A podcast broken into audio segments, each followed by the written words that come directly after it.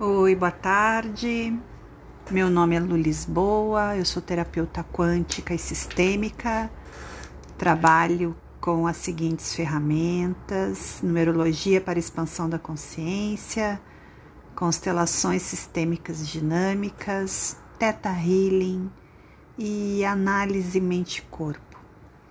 Todas essas técnicas, na verdade, uh, trazem a leitura do campo energético de cada um de nós. Eu comecei trabalhando com a numerologia há exatos 21 anos atrás.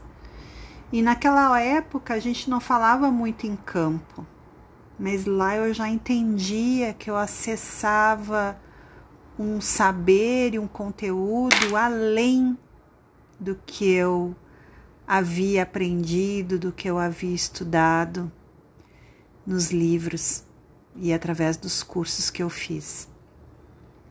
Agora, principalmente agora depois dos anos 2000, a gente começou a falar mais nessa questão do campo morfogenético, campo mórfico. E antes, lá atrás, Jung foi o primeiro a falar no grande inconsciente coletivo onde as pessoas acessavam esses conteúdos desse grande inconsciente da humanidade. Então, assim como tem esse grande inconsciente da, da humanidade, existe também o inconsciente das nossas famílias, dos grupos que nós participamos, porque onde nós temos três pessoas, nós já temos um sistema estabelecido ali. Num grupo, numa empresa, num condomínio, nós já temos que fazer essa leitura do sistema. Então essas técnicas todas hoje elas convergem para isso que eu chamo de chave esmeralda, onde nós fazemos entregas de conteúdos que tragam soluções para ti no teu dia a dia.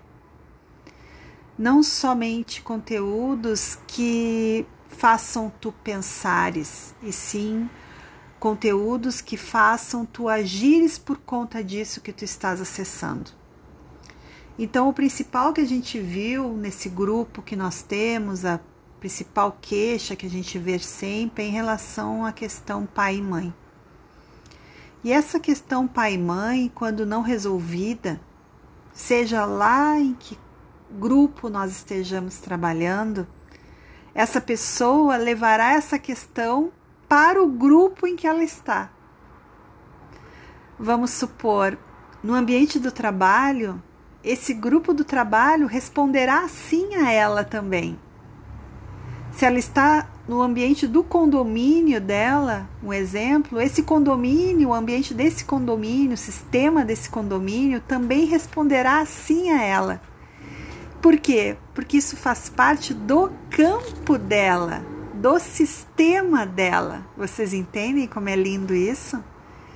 Então, quando a gente fala da questão pai e mãe, né, é muito mais profundo do que a gente possa imaginar, porque isso toca o relacionamento dessa pessoa em todas as áreas da vida dela, desde a profissão, desde a forma como ela lida com o dinheiro, desde a forma como ela, o esposo ou a esposa que ela vai buscar, o namorado ou a namorada que ela vai buscar, né?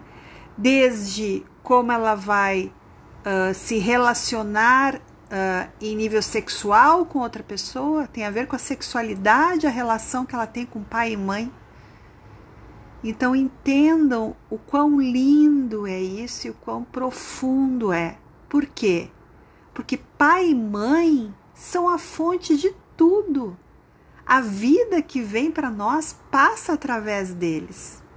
E essa grande onda de amor e de vida antecede a eles. Então, esse entendimento que a gente tem que ter também do nosso pai e da nossa mãe também é sistêmico, porque eles não são soltos no mundo, eles vêm de um determinado sistema. Eles tiveram um pai, uma mãe, um avô, uma avó, um bisavô, um bisavó, né? Assim como a mãe também. Então, isso uh, esse entendimento que eu chamo de sentir sistêmico, que é muito além do pensar sistêmico, se a gente entende que o campo do sentir é muito mais potente que o campo do pensar, isso já foi comprovado pela mecânica quântica. Quando a gente toca esse espaço e quando a gente tem o entendimento, o entendimento desses meandros e desses pequenos bloqueios que às vezes se fazem, a gente consegue desemaranhá-los, né? Que na verdade o emaranhamento que a gente tanto se refere dentro das constelações e dentro desse sentir sistêmico, na verdade são esses bloqueios de energia que impedem com que a pessoa vá para a vida como ela tem que ir. Então, às vezes, um exemplo assim para vocês: às vezes, uma pessoa tem muitos projetos, ela inicia muitos projetos e ela não consegue finalizá-los. Qual a relação que a gente tem que ver? A relação que ela tem com o pai. Né? Porque o pai é que traz essa força para essa pessoa ir para o mundo. O pai é que traz essa força para essa pessoa buscar a sua profissão e se realizar nela. Então, são coisas tão simples que quando a gente olha com esse olhar sistêmico, esse, quando a gente percebe isso através desse sentir sistêmico, a gente vira essa chave para essa pessoa que é esse vir, essa virada de chave, na verdade, em nível de expansão de consciência, e ela nunca mais volta ao tamanho anterior.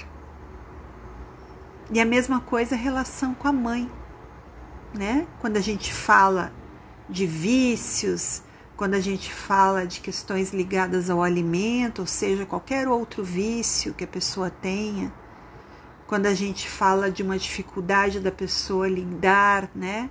Com as questões ligadas à abundância, à prosperidade.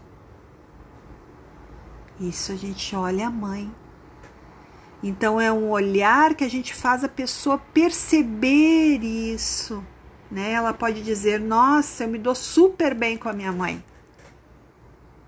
Né? No primeiro momento ela vai chegar: "Nossa, eu me dou super bem com a minha mãe". Aí quando tu vai começa a cavar aquilo, né? Vai cavando, vai cavando nas sessões, e aí tu descobres que não é bem assim. E sim, na verdade, quando ela, ela coloca algo para ti, naquele primeiro momento ela está assim se defendendo, né? Colocando de uma forma defensiva aquilo para ti. Por isso que o campo de constelações fala por si. Esse sentir sistêmico ele é muito bacana. Só que efetivamente no campo é que a gente vai entender essa dinâmica toda de um sistema, seja ele qual for. O que nós encontramos nas bibliografias, o que eu acabei de falar aqui para ti, é o que é mais encontrado, né? É aquilo que se repete mais, mas não é a verdade absoluta. Quando a gente fala de um fenômeno, a gente não está falando de uma verdade absoluta. A gente está sim falando de uma verdade relativa. Né? A gente está falando exatamente desse sentir sistêmico. Tudo que é muito determinado, certo, errado, bom, ruim, né? quero, não quero, né? O julgamento. Por isso que quando a gente abre um campo de constelação, a gente sempre diz, né? Deixem do lado de fora qualquer forma de preconceito, preconcebimento ou julgamentos. Entreguem-se ao fenômeno, porque é o fenômeno que traz o conhecimento. Porque é nesse fenômeno que está a informação. É nesse fenômeno que está oculta a informação. Entenderam? Então, por hoje é isso. Até o próximo episódio. Um beijo.